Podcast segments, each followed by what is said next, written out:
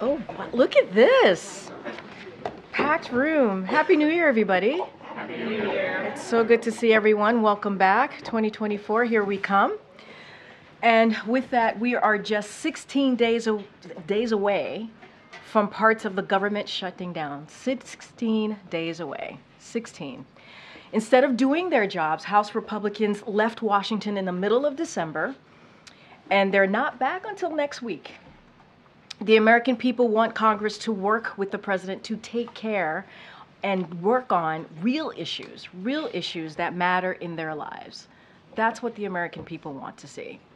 But instead of entering this year with a new approach to deliver for the American people, House Republicans are prioritizing baseless impeachment stunts.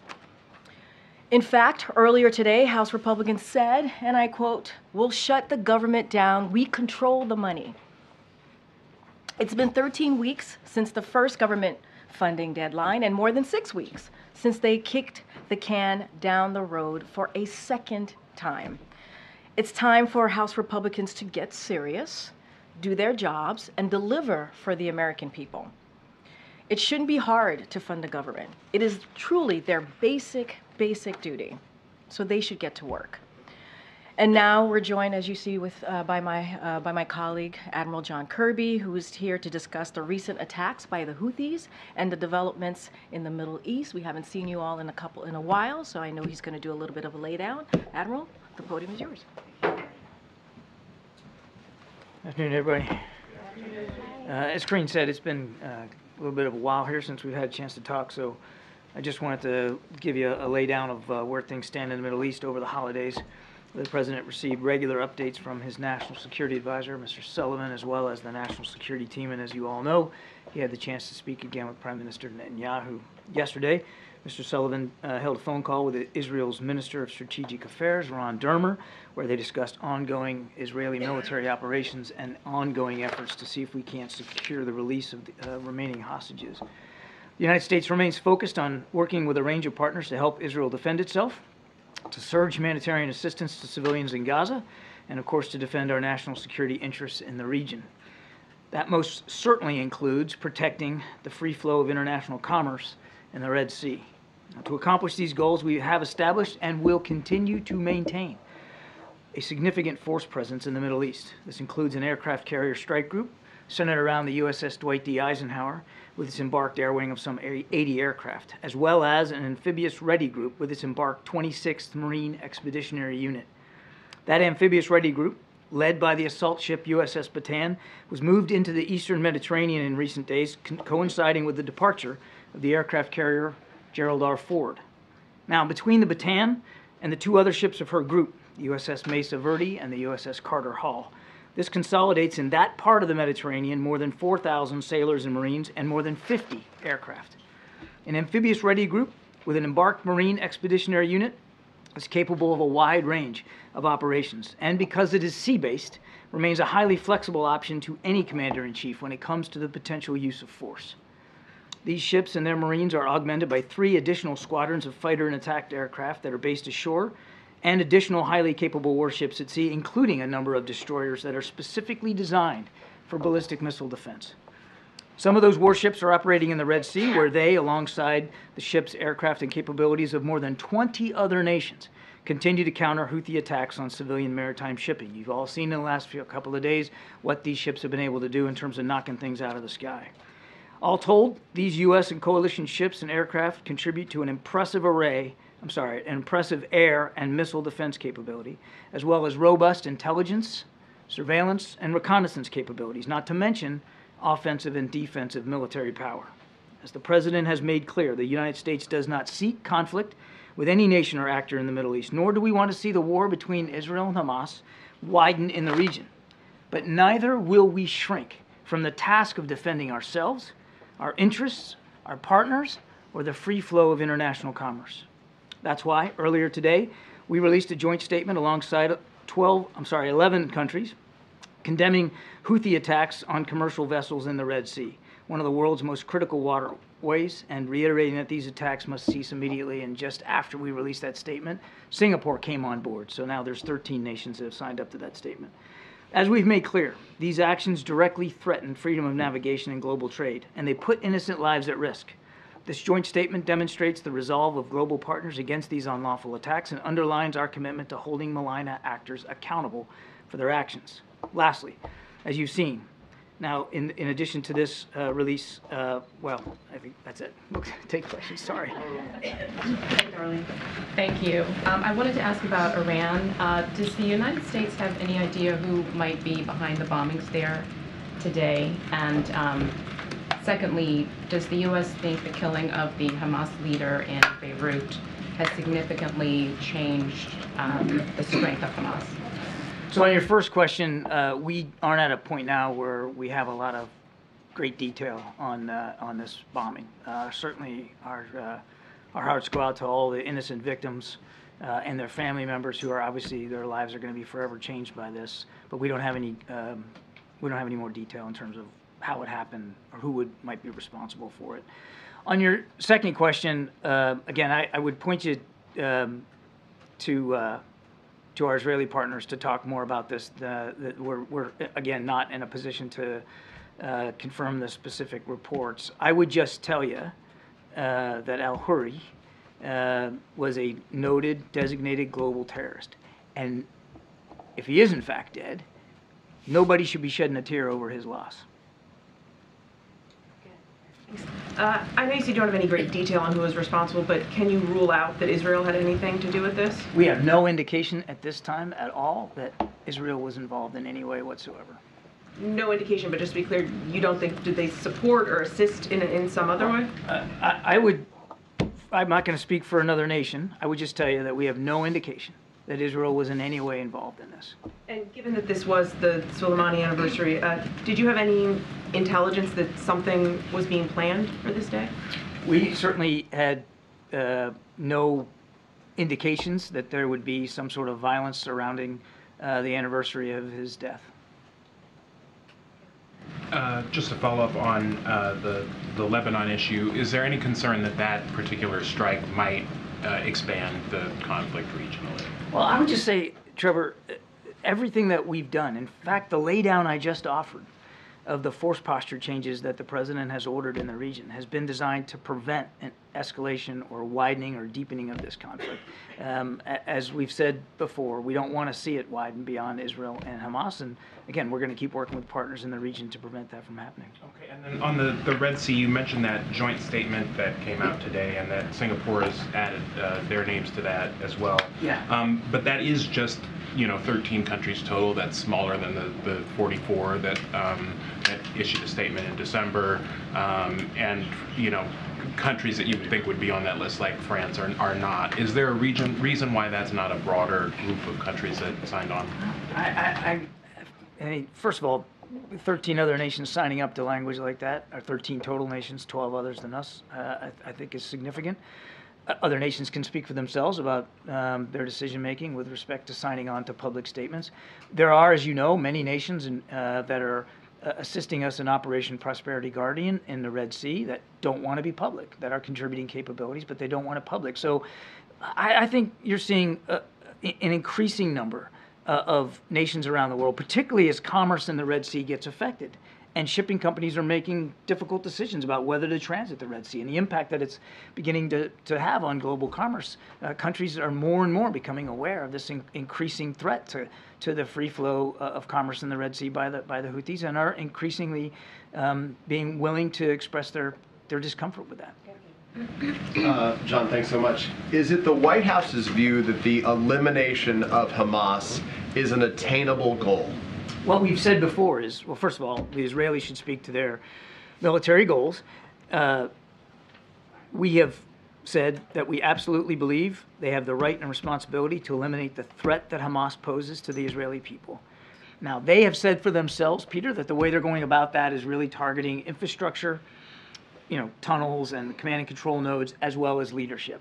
It is not that unusual uh, or different approach than we took ourselves in places like Iraq and Afghanistan, going after the leadership network. Now, you can certainly significantly degrade a terrorist organization's ability to operate, train, uh, and conduct attacks uh, by going after its leadership. Uh, you are probably not going to eliminate the ideology which underpins that group, and we've seen that in I, Al Qaeda, ISIS, other groups. So let me be clear, there is a difference between language the U.S. has used in the past with the language degrade to try to degrade the leadership and the ability to attack. So does the U.S., just to be clear, I understand Israel's role in this, does the U.S. believe the elimination of Hamas, though, is an attainable goal? We believe that it is absolutely an attainable goal for the Israeli military forces to uh, to degrade and and defeat Hamas's abilities to conduct attacks inside Israel. They they can it can be done militarily. Are you going to eliminate the ideology? No.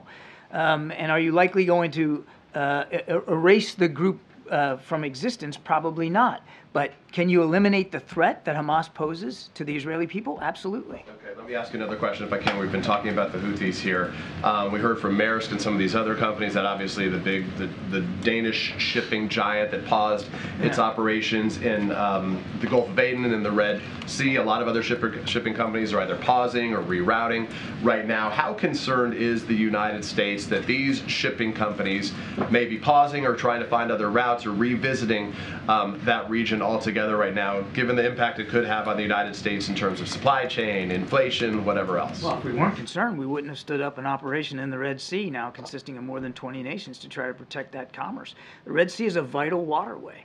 Uh, a, a, a significant amount uh, of global trade flows through that Red Sea. And by forcing nations to go around the Cape of Good Hope, I mean, you're adding weeks and weeks onto voyages and uh, untold do- uh, uh, uh, resources now, uh, uh, e- expenses have to be applied in order to do that. Plus, it's just a more dangerous journey.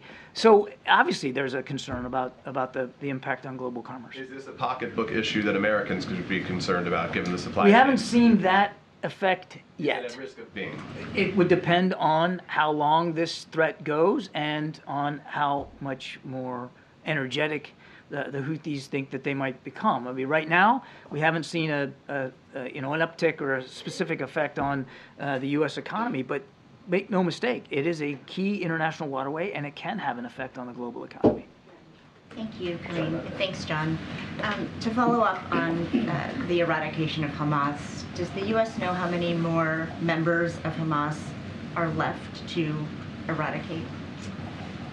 We, we, we have estimates. I'm loath to put the numbers out there right now because they are just estimates. Uh, but, uh, but Hamas still has a significant force posture inside Gaza. Is there any way you can characterize the progress that's been made in terms of percentage? How, how, how is Israel done, basically? If you're, you know, if it's their operation, I've been- obviously you're keeping track of progress. I've been trying real hard not to give them a report card here, and I think that's a, a wise thing for us to, to do is to refrain from analyzing and armchair quarterbacking their military operations. Uh, they themselves have said that they have targeted and been successful against a range of leadership uh, of Hamas, uh, certainly at the brigade level and higher. And remember, these guys are organized like a military. It's not just some uh, ragtag group of terrorists. I mean, they have a pretty sophisticated military underpinning and structure to them, and they've gone after quite a bit of those leaders. They've gone after a lot of their mid-range uh, and lower-level fighters as well. I think I'm going to let Israel characterize how they've been doing, but they have, without question, let me just say this broadly, they have had an effect uh, on uh, Hamas's ability to command and control itself, to resource itself, and quite frankly, to lead their troops. And just one quick clarification on the airstrike in Lebanon. Is the U.S. assessing to try to determine who is responsible for that? For which one? The airstrike in Lebanon that killed the Hamas leader. I'm not aware of any efforts of the United States to to assess that or to analyze that. We certainly weren't involved in any way whatsoever. Thank you so much, John. Moving on to Ukraine, first of all, just your assessment of what we've seen in the last few days, but then also there's a Newsweek report that the U.S. is going to destroy uh, several hundred quote-unquote expired ATACMs, which is of course a weapon that President Zelensky has asked for specifically. Can you confirm that? And is it possible that the U.S. could send those to Ukraine? And would that be a political decision or a military decision? I cannot confirm those reports. That's really a better question put to the Department of Defense. How about a lay of the land on, in the last few days, where we are? Uh, I mean, look, just broadly speaking, in the last 48 to 72 hours, you all seen that uh, Russia continues to launch drone and uh, missile attacks, including ballistic missile attacks, uh, on uh, targets inside Ukraine, to include not only military targets in Ukraine, but civilian targets in Ukraine, to continue to try to weaponize winter, to go after their infrastructure. I mean, so for all the ballyhoo that I heard in the last few days about Mr. Putin and some press reports that he's all of a sudden willing to negotiate, he sure doesn't act like a guy who's willing to negotiate. He's, he's doing everything he can to try to put the Ukrainians on their back feet, which is why it's so important that this supplemental funding request that the president put forward gets passed. We have we have given now Ukraine the last security assistance package that we have funds to support right right uh, before New Year's, right after Christmas, um, and we've got to get support from Congress so we can continue to do that. Israel too. South Africa's filed this 84-page lawsuit against Israel, accusing them of genocide. Israel says that this is blood libel. Does Washington agree? And where does this put Washington and Pretoria in We terms find of their this relations? uh, submission meritless, counterproductive, and uh, completely without any basis in fact whatsoever. Uh, Thanks a lot, uh, John. Um, What's your, what's the U.S. assessment of the larger goal that Israel has set to eradicate Hamas? Is that still considered to be a realistic and uh, wise military objective? I think I just answered that with, with Peter. Um, uh, we- don't believe that military attacks alone are going to eradicate an ideology. Um, and it's not likely that you're going to get rid of every single Hamas fighter. Uh, so in that sense, I mean, uh, you, you still have to uh, you still have to reconcile yourself with the fact that there may still be some Hamas uh, uh, around, even when your military operation is over. That said, uh, what they what they, they absolutely can do is eradicate the threat that Hamas poses to the Israeli people, and you can do that by going after leadership. You can do that by going after their infrastructure. You can do that by going after their resource, and we showed that with respect to ISIS and, and Al Qaeda. It can be done. ISIS and Al Qaeda still exist, but they are nowhere near the kind of threats that they uh, that they once posed. So it can be done militarily. Um, a couple more on Israel. The, uh, maybe this came up on Jake's call, but do you guys feel like you have any path forward on Israel's decision to withhold tax revenue from the Palestinian Authority? And then do you have any reaction to the Supreme Court in Israel striking down the uh, judicial reform package uh, that the Prime Minister put forward? I know the President has weighed in on it previously. Yeah, I, don't have any update for you on the tax issue. Um, and uh, on the judicial reform, we are going to be careful that we don't uh, comment on the internal workings of a fellow democracy. What the president has said before stands today, which is, you know, we want to see that as a vibrant democracy, any changes um, that any governance changes that uh, our Israeli counterparts try to pursue are done with the broadest base of public support possible. And then, sorry, just real quick, uh, before the break, Karine talked about a possible regulatory review of uh, the Japanese purchase of U.S. steel, but I'm wondering if there's a national security component to that review, and if NSC or any, if you're aware of anyone on the national security side looking into it, um, looking into. As far as I know, there's no updates to that review, um, and uh, and obviously a- anything like this, I mean, we carefully evaluate the degree to which there is a national security component, and we'll uh, we'll do that in this case, but I don't have an update for you. Uh, John, can you give us an update on the hostage situation in Israel and the kind of the status of the talks with the Qataris and others to to to move that forward? Is it is it is it the U.S. opinion that it's at this point pretty much stalled, or is there some hope of um, you know reviving that in the near future? Well, there's always hope, uh, and we're not going to stop hoping to try to get all those hostages home. What I can tell you uh, is that the conversations are ongoing, they're real, um, and we are pursuing them with the same sense of energy that we were, you know, a month or two ago when we were able to get um, uh, some 50 hostages out. I would tell you that I don't have any specific progress to report today, but we're not gonna we're not gonna stop talking about it. We're not gonna stop working on it, and we're not gonna stop engaging our, our partners. Talks scheduled with McGurk or anybody else in the region? There have been ongoing communications. I mean, I don't have anything on Brett's schedule to speak to specifically today. I think you can expect that he will be, as he has been, constantly engaged on this, as will David Satterfield on the ground. But, um, but, uh, but it's an ongoing conversation. Um, just following up on that, uh, John, when Prime Minister Netanyahu said yesterday that Hamas had given some sort of ultimatum on the hostages front, do you know what he was referring to? I, I don't. Um, on a separate topic, I I wonder what you made of Hassan Nasrallah's speech today. Um, we are not scared of war. Does the U.S. hear that as escalatory or pretty consistent with what we've heard recently? I think we're going to judge actions and not words. We haven't seen Hezbollah jump in with both feet to come to Hamas's uh, aid and assistance. Um, we continue to message privately and, of course, publicly with y'all that we don't want to see this conflict widen. We don't want to see a second front, front opened uh, on the north. We don't think that's uh, good for the region, certainly not good for the Israeli people. Um, and we're going to continue to deliver that message. Um, on migration, Denver's mayor this weekend told CBS that his ci- city needs uh, arriving Venezuelan migrants to have the ability to work. Is the administration open to extending temporary protective status for Venezuelans who arrived after that July 31st date that you all set? I, I don't have an update for you on that. You probably should talk to Secretary Mayorkas and his team at, at DHS, but that's not something I would have uh, an update for. Thanks, Green. John, um, you mentioned the last package for aid package for Ukraine. Um, if there's no deal with Congress, what happens uh, once that's exhausted? I mean, will shipments of weapons just stop? They'd have to. They'd, ha- they'd have to. We have, we have, the president signed out the last security assistance package for which we had replenishment authority funds. That's it.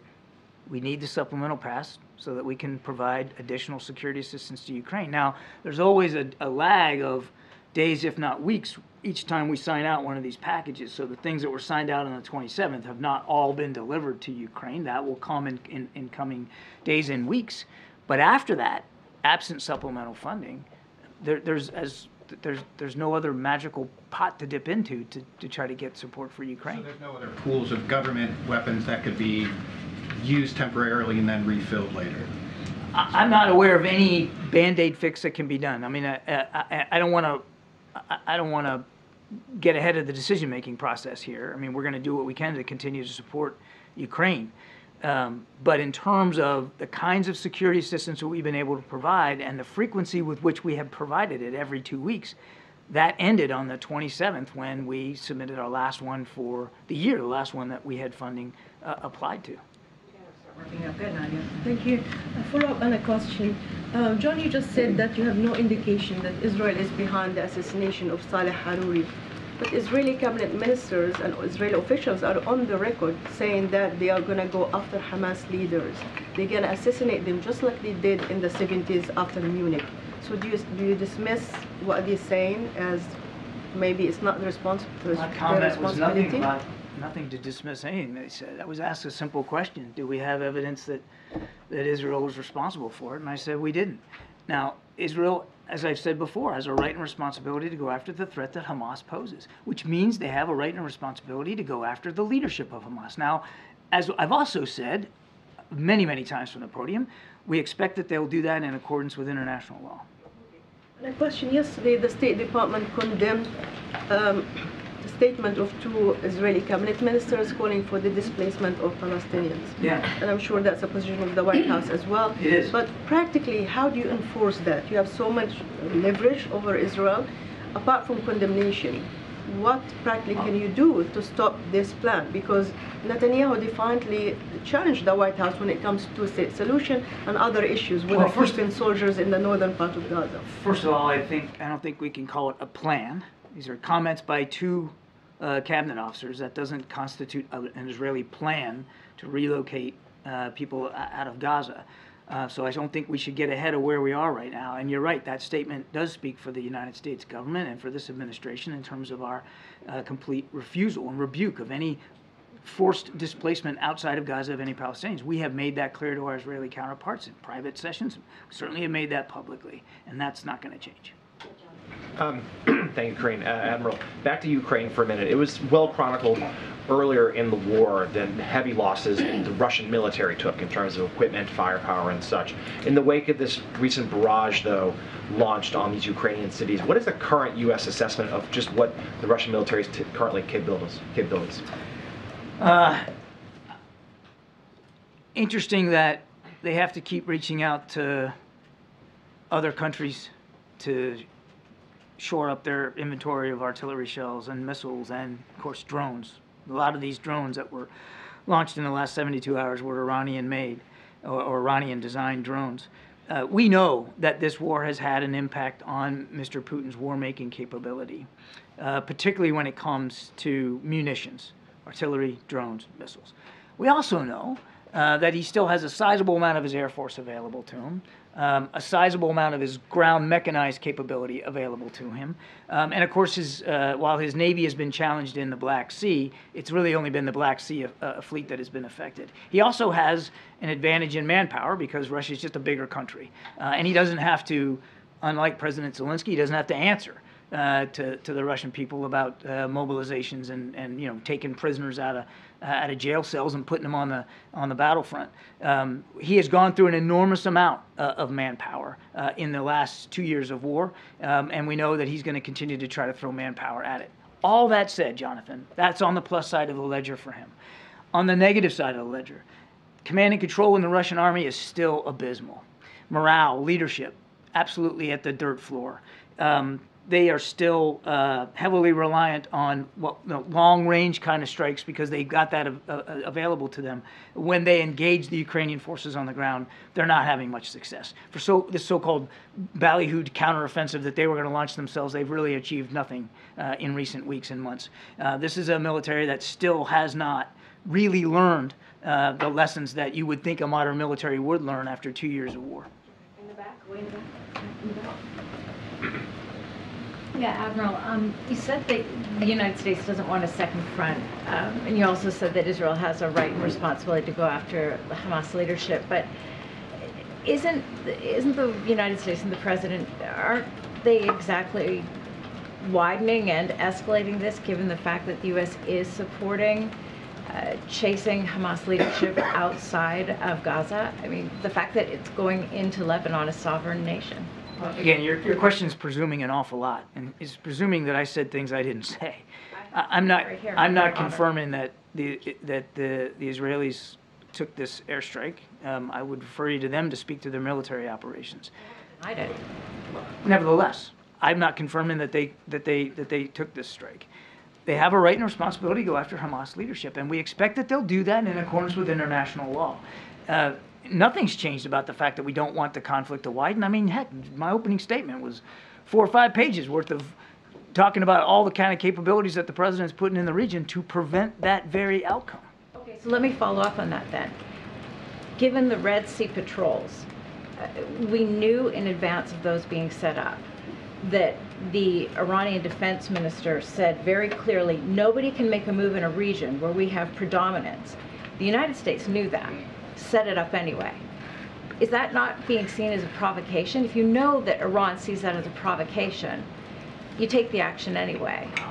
That's certainly turning things on their upside down, isn't it? Wou- Wouldn't wouldn't you consider provocation launching ballistic missiles and, and drones at commercial? Wait, wait, wait, wait. Let me let me finish. Wouldn't that be considered provocation? Taking targeting innocent merchant shipping and or er, in, in, in- innocent merchant sailors? That's a provocation.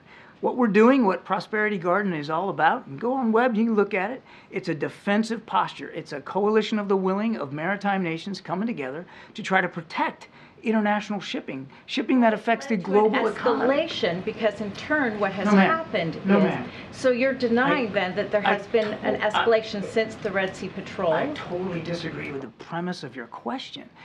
It wasn't the United States who decided to attack commercial shipping in the Red Sea. The Houthis did that. And who are the Houthis backed by?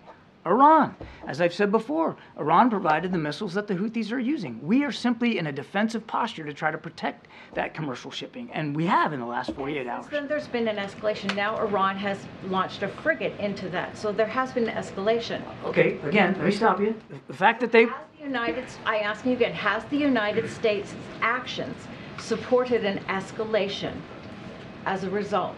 no. You said that the press, your words said. You asked me a question, ma'am. I answered it. No. You said nothing the president has ordered has been designed to per- widen or deepen this conflict. I stand by my answer. No. Okay, we gotta move on. Go ahead, Annie, and then Merrick, and then we're. Thanks, Kim. Thanks, Admiral. Um, just on the, uh, you mentioned a recent call with uh, Netanyahu. Um, can you speak to the tenor of the recent uh, conversations between the president and Prime Minister Netanyahu? There have been reports of, sort of growing tensions um, between them, and uh, you know, I mean, what, can you describe to us what the, you know what the the, uh, the tenor of those conversations? No. No, I'm not going to get into describing the tone and tenor. We do a readout of these conversations. We'll continue to do that. Uh, look, these are two guys that have known each other a long, long time. They don't agree on every issue, and you shouldn't expect that they would agree on every issue. President is uh, able to have candid, forthright conversations with counterparts, and uh, when you're friends with a country, the way we are with Israel, those those conversations can be, they, they should be candid and forthright. Thank you very much. Uh, two questions on Ukraine.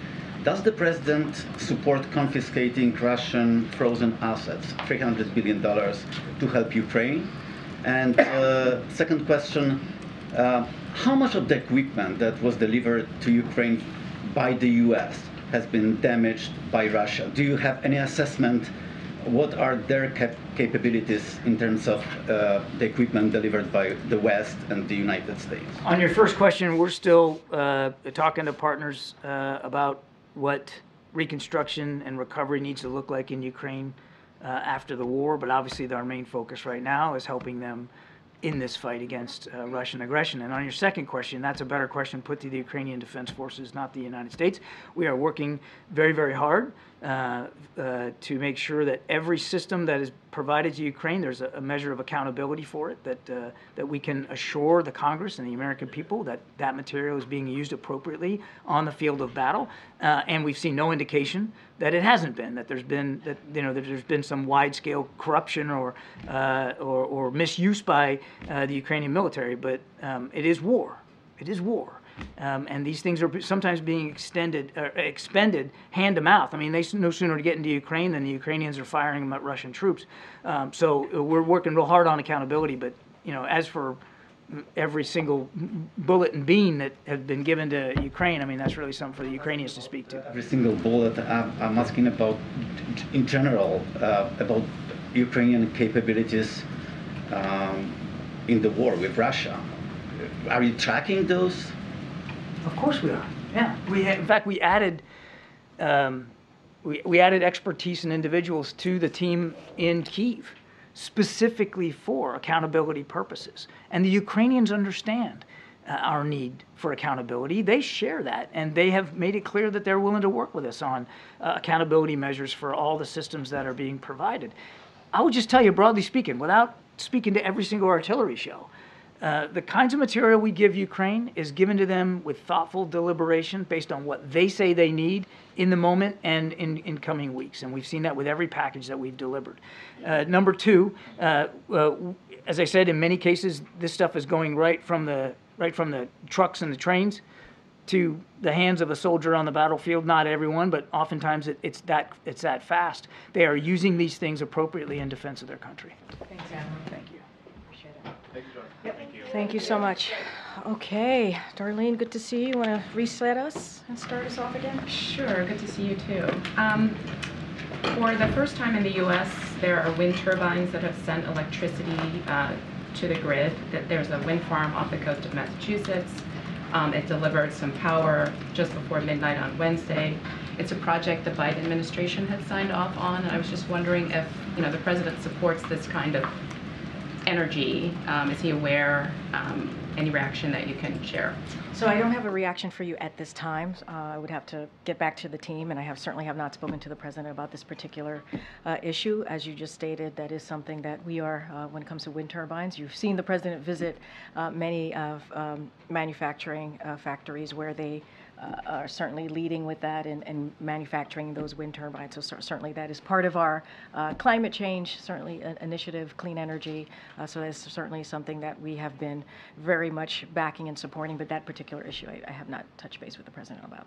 And then two other quick ones. Uh, will the president have a public schedule tomorrow or Friday? Uh, I don't have anything at this at this time for you. As you know, he will be uh, traveling on Saturday uh, for January 6th uh, to Pennsylvania. That is something that the campaign uh, is putting together. So if you have any specific details, we certainly uh, uh, uh, make sure that you reach out to them. I just don't have anything else on his schedule for the next day or two. And is there a list of the scholars and the historians that the press office said he had lunch with today So, and the lead up to the January 6th? I don't have a list to share at this time. For, so for folks who are not tracking, this afternoon, the president met uh, or had lunch with a group of scholars and historians to discuss ongoing threats uh, to our democracy, whether here or, or and also abroad. Uh, this is something that he tends to uh, to do, uh, especially as we head in, uh, head towards uh, you know uh, an important day like January 6th. So it's something that he, it is commonly done. He's done it. He's met with a diverse group of historians before. I don't have a list to provide to you uh, at this time. Uh, Thanks, Karine. Um, On the, the scholars and historians meeting, um, that statement referenced threats to democratic institutions in the country. Does the president think that there are any specific policy changes that are needed to strengthen institutions ahead of the elections? I don't have any policies uh, to announce or preview for you at this time. Look, the president has always been clear. I've been clear from this podium as well. Uh, what happened on Jan- January 6th was unprecedented, uh, an attack on our core principles, an attack on our democracy. What we saw uh, was an attack on our rule of law, attack on our Constitution. We saw the Confederate flag uh, in in the middle of the Capitol building. Uh, it is. It was a, a terrifying and horrific day, uh, and um, a you know a, a dark day in our history, uh, sadly. But I just don't have, as far as policy-wise and our uh, strengthening our institutions, don't have anything to share at this But time. specifically, does he think the United States is ready to have free and fair elections in November? Well, it's we have to. I mean, that is what we need. We have to. That's what the president believes in, right? He believes in having a democracy that works, on having a free and fair election. That's something that he has spoken to, uh, obviously. Uh, but I don't, as far as our policies for our institutions, uh, announcing any p- new policy, I don't have anything just announced at, the, at this time. But clearly, that is something that uh, the different agencies who are involved are certainly making sure that we, we get to a place that we're, we're you know, where, where Americans are able to, to vote freely on, in November. And do you have any reaction to the new data out of Treasury that the national debt has hit a record $34 trillion? So yeah, um, if you look at uh, if you look at that data, uh, it's a trickle. There's a trickle down debt. If you think about it, uh, Republican tax cuts are responsible about 90% of it. Uh, of the increase in the debt as a share of the economy over the last two decades, uh, excluding emergency spending. And so, as we know, you've heard me say this, you've heard the president speak to this of what he has done to certainly lower uh, lower the debt. He signed a legislation to lower uh, the deficit by one trillion dollars. Right when you think about the Inf- in- Inflation Reduction Act, that's going to lower prescription uh, drug costs and cracking down on the wealth uh, on the wealth tax cheats that we've seen. And then his agenda would cut the deficit another 2.5 trillion dollars by making the wealthy pay their fair share. So that is what the president has done. What we've seen on the other side is the complete opposite.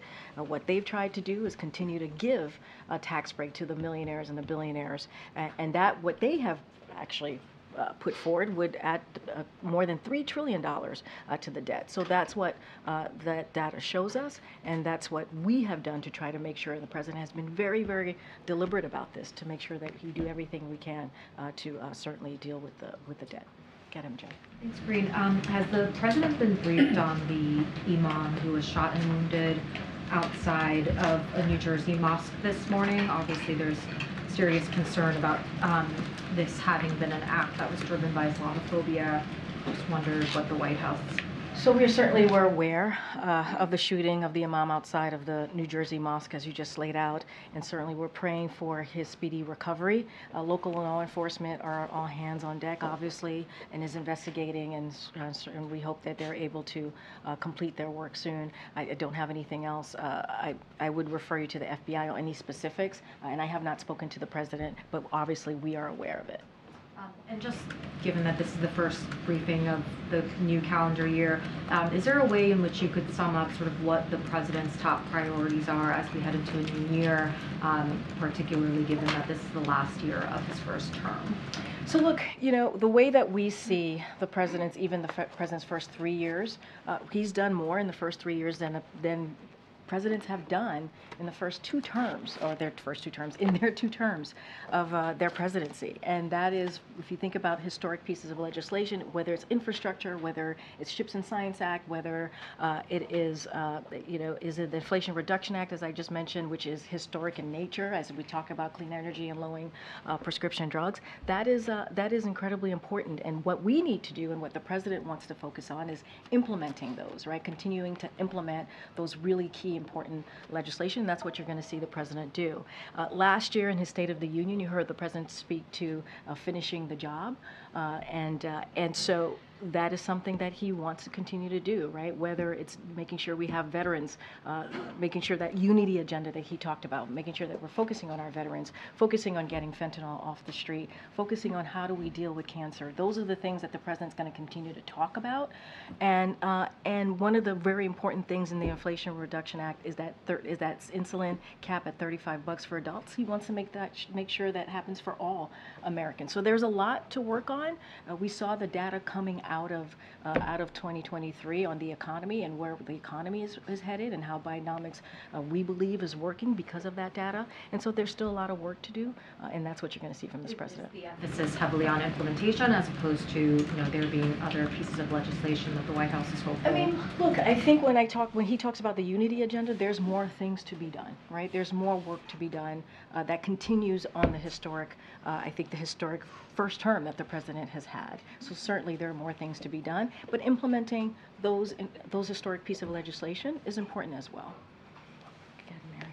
Uh, Secretary Mayorkas has obviously been up on the Hill negotiating this deal, trying to hammer out uh, something on the border, but at the same time, the House is, is formally beginning impeachment proceedings against him.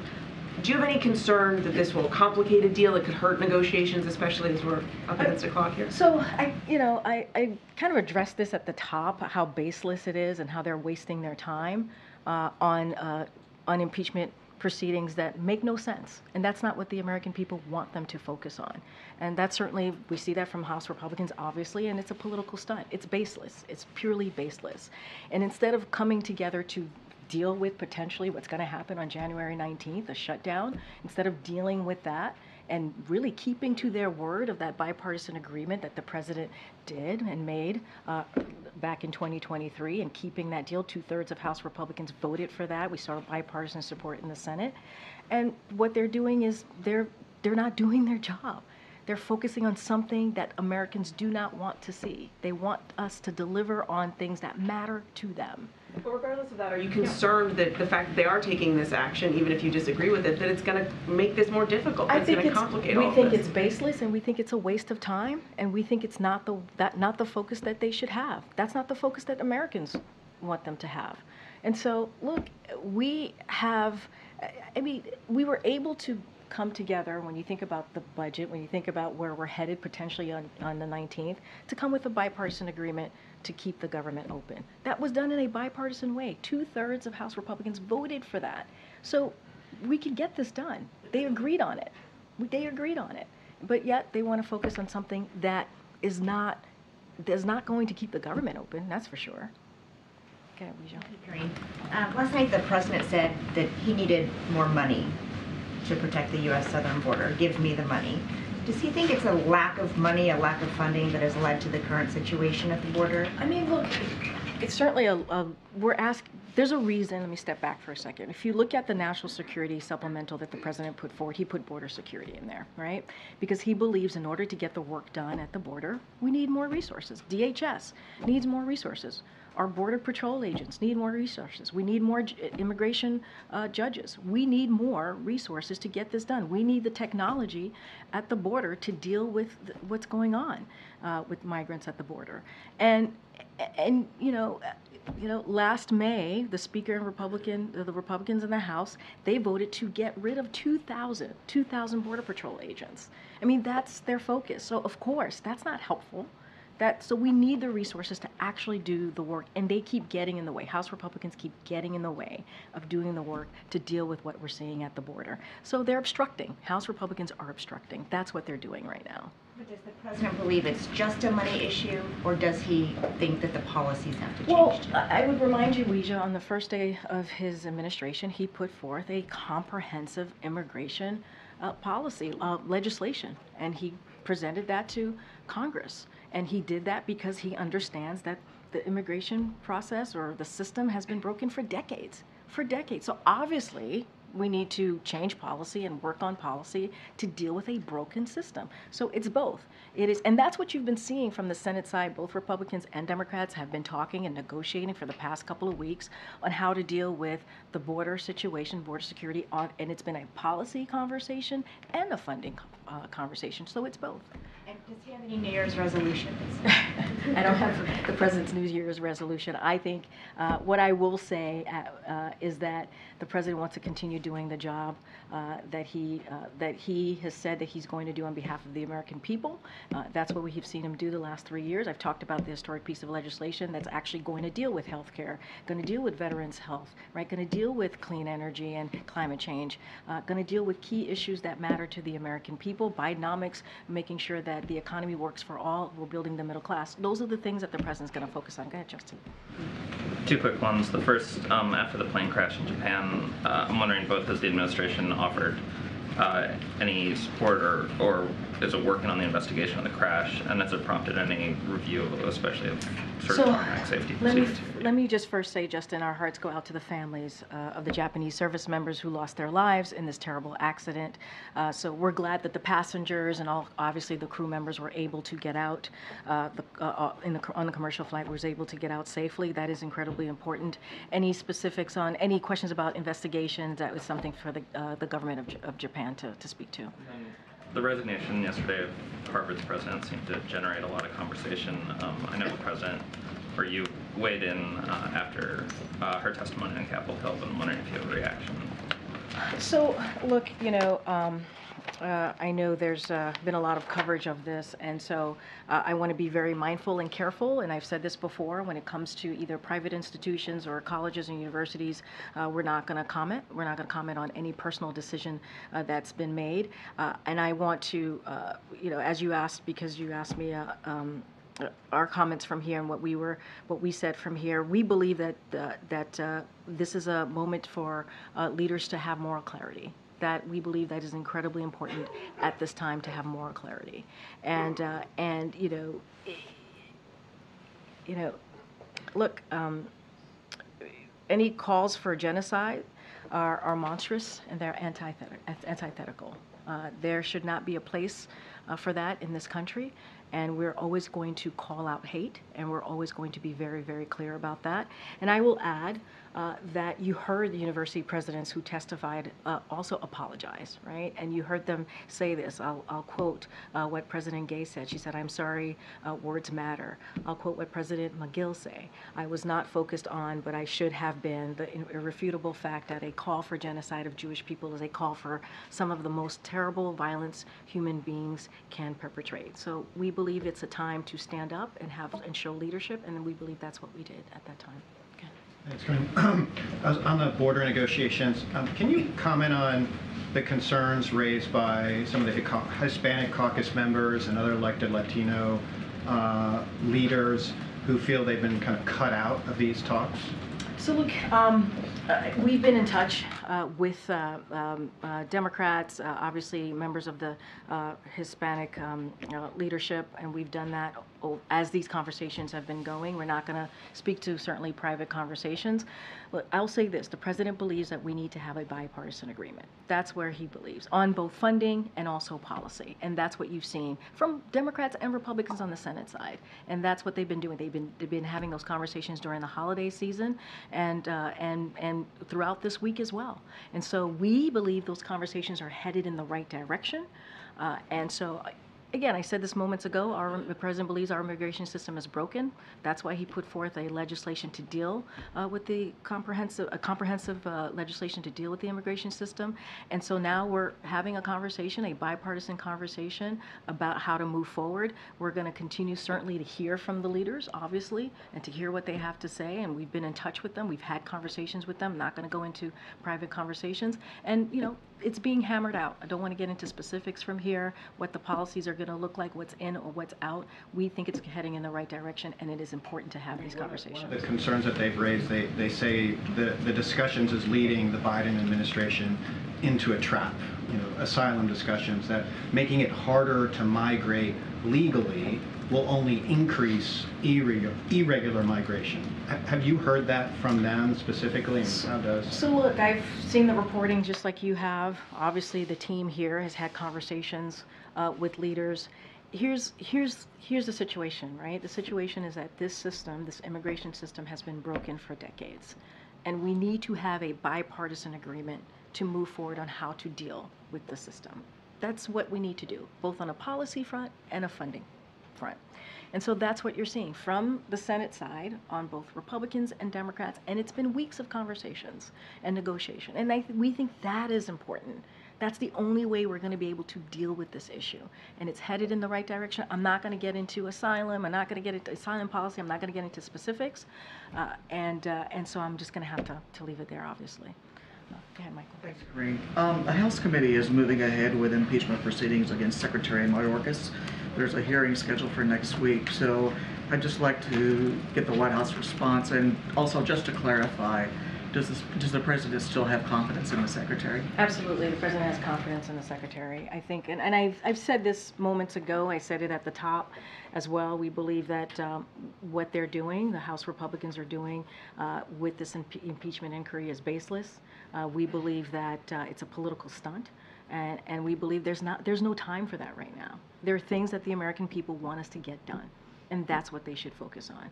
Uh, and uh, and you know it is it is unfortunate that this is where the House Republicans that's the road that they want to go down uh, with this impeachment proceeding. That is really unfortunate when the American people have been very clear. They want us to see it. They want us to work in a bipartisan way to get things done for them, and that's what the president wants to do. Go ahead, Karen. To back on the border negotiations, um, has the president spoken to Secretary Mayorkas since he met with the bipartisan negotiators on the Hill yesterday? I I don't have, uh, I don't have, I, I- I would literally would have to check. I don't have any, any um, um, call with, the- to read out. Uh, But um, obviously, the president speaks to his cabinet secretaries on a regular basis. Uh, But on, on this particular meeting, I just don't, I don't, I don't want to get ahead, uh, ahead of, of that, so I would have to check in. But uh, he speaks to them on a regular basis. Obviously, it's his cabinet. And you've said you're not going to get into the details of what's being negotiated, but broadly, does the White House want to see Congress clear the supplemental before turning to the government funding issue for So, January 19th? As you, I mean, as you just laid out, Congress has a lot of work to do. They do. The supplemental, like, the reason that we put forward a supplemental, they are emergency requests that we believe are incredibly important and that needs to be dealt with on behalf of the American people. So obviously, those are important. Those are emergency requests that the president asked for. So critical, very critical to the American people. And, you know, their basic job for House, for the House, uh, well, for Congress more broadly, is to keep the government open. That's their basic duty is to keep the government open. And all they're doing is dealing with a bipartisan agreement that the president made with Congress, right? It's something, again, I'm going to repeat myself here, something that two thirds of House Republicans voted for, something that, that we saw come out of the Senate in a bipartisan posture. And so they have a lot to deal with. They have a lot to deal with, and they should just do their job. Um, does the president still have plans to visit the disaster site in East Palestine, Ohio? So I don't have any, anything, uh, any schedule uh, of the president at this time, but I will say this, the president continues to oversee, as you know, and we've said it multiple times from here, it it was a robu- robust uh, recovery effort to support the people of East uh, uh, Palestine, and we will visit when it is most helpful. The president will visit when it's most helpful to the community, and so we're going to continue to stay on the ground as long as possible, remember, because we have that robust operation, while, while ensuring that Norfolk uh, Southern is held accountable for the trauma they inflicted on this community. Uh, But in the meantime, this is another thing, I was just asked about Congress, the supplemental and the budget. This is another thing that we want Congress to act on. It is important that they do their part to enhance rail safety. That is something that Congress has to do, and they have to do it by, by, by, uh, by passing a bi- bipartisan uh, Railway Safety Act. That is something that they need to get to. Uh, But the president's going to continue to be there for the community, uh, as he has been uh, for the past, uh, past several months. And Argentina has reported three foreign nationals, Syrian and Lebanese, arrested on suspicion of plotting a terror attack. Is that something the US is monitoring? Does it raise concern levels here? I I don't have anything for you at this time. Get it. Federal debt, I want to ask you about. So I heard you blame the Republicans for the federal debt, but President Biden has been in office for 35 months, and uh, over the past three months, the U.S. has added $10 billion per day to the federal debt. So, and that's not turning around. So, so is there a discussion here about cutting spending then? Republican tax cuts are, are responsible for 90%. 90% of the increase in the debt. 90%. That is something that Republicans are responsible for. What the president has done, what the president has done, and you've heard us talk about it, I just talked about this, he's put forth legislation like lowering the deficit uh, uh, by $1 trillion. And that's part of the lowering prescription uh, drug costs and cracking down on, on the wealthy uh, tax cheats. That's what he's done you know, $1.5 trillion, uh, again, another way to lower the deficit, uh, and that is through wasteful spending on special interests like Big Pharma. The president beat Big Pharma. That's what he was able to do last year because of the policies that he has put forth. And meanwhile, yeah, you know what? The GOP, congressional Republicans, what they want to do is they want to continue with their Maganomics. What they've proposed will add $3 trillion to the debt. That's that's the numbers. You're a data guy. That's the numbers. That's what we have seen. Real quick, also on the, on the border, the vice president is in Los Angeles. Uh, I'm sorry, went to Los Angeles to Las Vegas today, and the House Speaker is along the border. Does the president still have confidence that the vice president can get to the root causes of the migration to stop the flow? The, the president sees the vice president as a partner. She's a partner with him on all of the all of the successes that we have seen, what we've been able to do the first uh, the first term in this administration, uh, the first three years of this administration. I just listed out his, historic pieces of legislation that we've been able to get done, whether it's lowering prescription drugs, uh, whether it's dealing with veterans care, uh, whether it's dealing with climate change, uh, whether it's Bidenomics dealing with the economy. Uh, that is something that he has done in partnership with the vice president. So he has all confidence in her and will continue to do so. Uh, he has confidence in the in the vice president. I answered your question. Go ahead. Um, with the additional indictment of Senator Menendez, does the president think the senator should resign? That's up to him. That's a, that's a decision that he needs to make. And obviously, it's a serious matter. Uh, and he thinks it was the right thing that he stepped down as chairmanship. As anything else to your question, that's something for the senator to decide on. Broadly, though, does the president trust the senator? And is, is- has the senator been cut off by the White House, like I'm communications not, at all? not going to get into any private discussions here at the White House, but that is something, as it relates to him resigning, that is something that the senator has to deal with. Go ahead. Uh, you mentioned the, the immigration proposal that the president put forward a, a few times. Are there any pieces of it that the president is now pushing for in these border I'm not going to get into negotiations from here. Why is he not actively pushing for any parts of it? I didn't say he wasn't. I'm just saying I'm not negotiating from here. Okay. Thank you, Karine.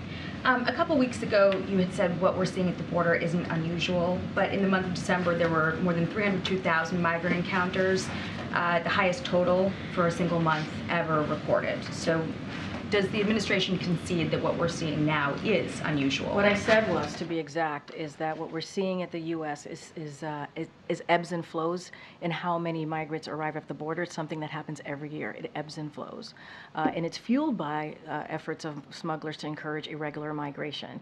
And uh, I will add, since uh, since uh, May 12th, DHS has has removed folks who have been who have been here illegally, who were not here on a legal basis, about 460,000 people that they've been able to remove. That's what I said. Every year we see an ebbs and flow, and that's what we're seeing at this time, and which is caused by misinformation uh, from and disinformation from smugglers. Well, I reported that they only deported 142,000 in all of the fiscal year 2023. Uh, December had more than double that crossing just a single month. So how is how is that really a me- measurable consequence? Since May 12th, DHS has been able to remove and return over 460,000 individuals who, who did not have a legal basis to be here. That's what DHS has been able to do since May 12th. And I will remind you, uh, you know, that uh, just last week we had Homeland Security uh, Advisor Sher- uh, Sherwood, Rand- Sherwood Randall and Secretaries Blinken and Mayorkas meet with the Mexican government uh, just last week, and it was a productive conversation. And we believe that uh, the, the President of Mexico has taken significant enforcement actions, and we are starting to see the results. And so a lot of this is diplomacy, right? A lot of it is having diplomacy. A lot of it is enforcement, uh, I mean, you know, I just laid out how last May, while while DHS was removing, starting to remove folks who were here on a who were not here on a legal basis, you had House Republicans voting to get rid of 2,000. Uh, you know, Border Patrol agents. That's what they were doing. So we're trying to deal with the issue, and we get it. It ebbs and flows every year. We get it. We understand what's happening at the border. That's why there's negotiations happening on the Senate side where Republicans and Democrats deal with this issue. dealing with the issue as the administration's also fighting to keep up, you know, to remove razor wire along the border that is intended to keep, you know, this surge lowered, um, to keep people out from crossing illegally. Governor Abbott's uh, razor wire does not prevent. It does not prevent non-citizens from unlawfully crossing. That's not what it does. If anything, it puts at risk, it puts the lives of the Border Patrol at risk. It puts them in danger. That's what the razor wire does.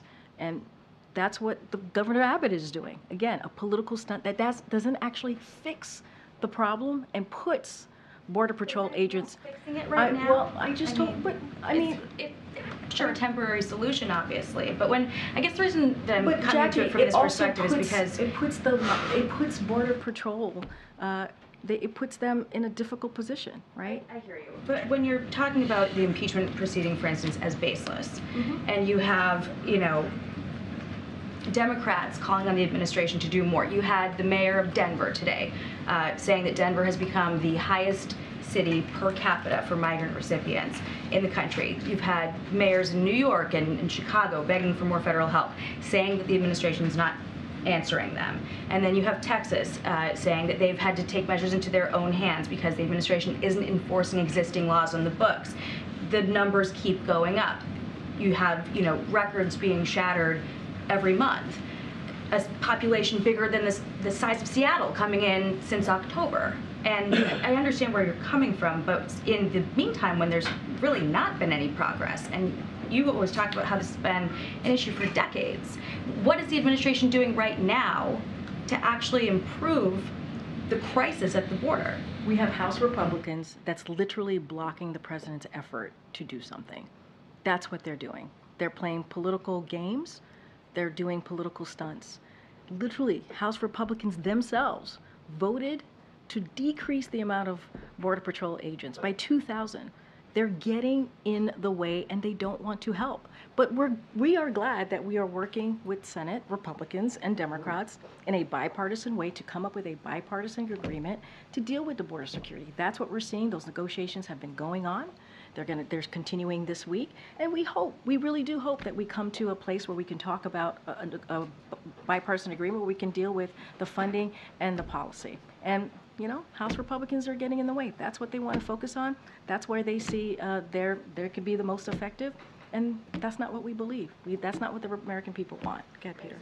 Just to be clear, how does the razor wire put Border Patrol agents at risk, Karine? The Biden administration themselves said that the agents have been cutting the wire to provide medical assistance to migrants or to apprehend migrants who have already crossed into U.S. Well, territory. let me be more clear. It makes it more difficult. It actually makes it more difficult uh, for uh, Border Patrol to apprehend those who, who do cross. So I'm going to be just clear that up a little bit. It makes road safety, but it just their ability to makes it yeah Understood. I just yeah wanna just to be got more clear. right. It makes it does make it more difficult for them to do their jobs. Right? It does. A quick last question, if we can. President Biden obviously campaigned on the idea of being a bipartisan leader, the ability to work together. One of his big, biggest successes, the White House would say, would be the infrastructure law right now, a trillion dollars. It was approved with the support of Democrats and Republicans.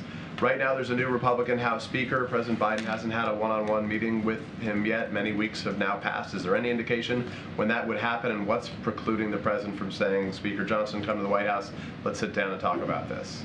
So here's what I, I'll say to that. You have um, Speaker Johnson, who has been very clear where he stands on the border, right? Who has uh, continues with the House Republicans to make this a political issue, uh, and to put to move forward with political stunts, and has blocked, has blocked uh, any efforts for the president to deal with the border. That's what we've seen. That is what we've seen from the speaker. Now, the president has been able, with his team, right, to have a bipartisan conversation and nego- negotiation with senators, uh, Republicans and Democrats. That is a good thing. That is a good thing. We think those negotiations are headed in the right way uh, as we talk about border security. And, you know, we are hopeful. We are hopeful that we'll come to a place that we are dealing with an issue that Americans really care about. And that's where we are, Peter. No That is where. being made from the two sides to don't- meet. I don't have anything to read out to you, but that is what, that is the playing field that we're seeing right now. That is. Thanks, everybody. I'll see you tomorrow.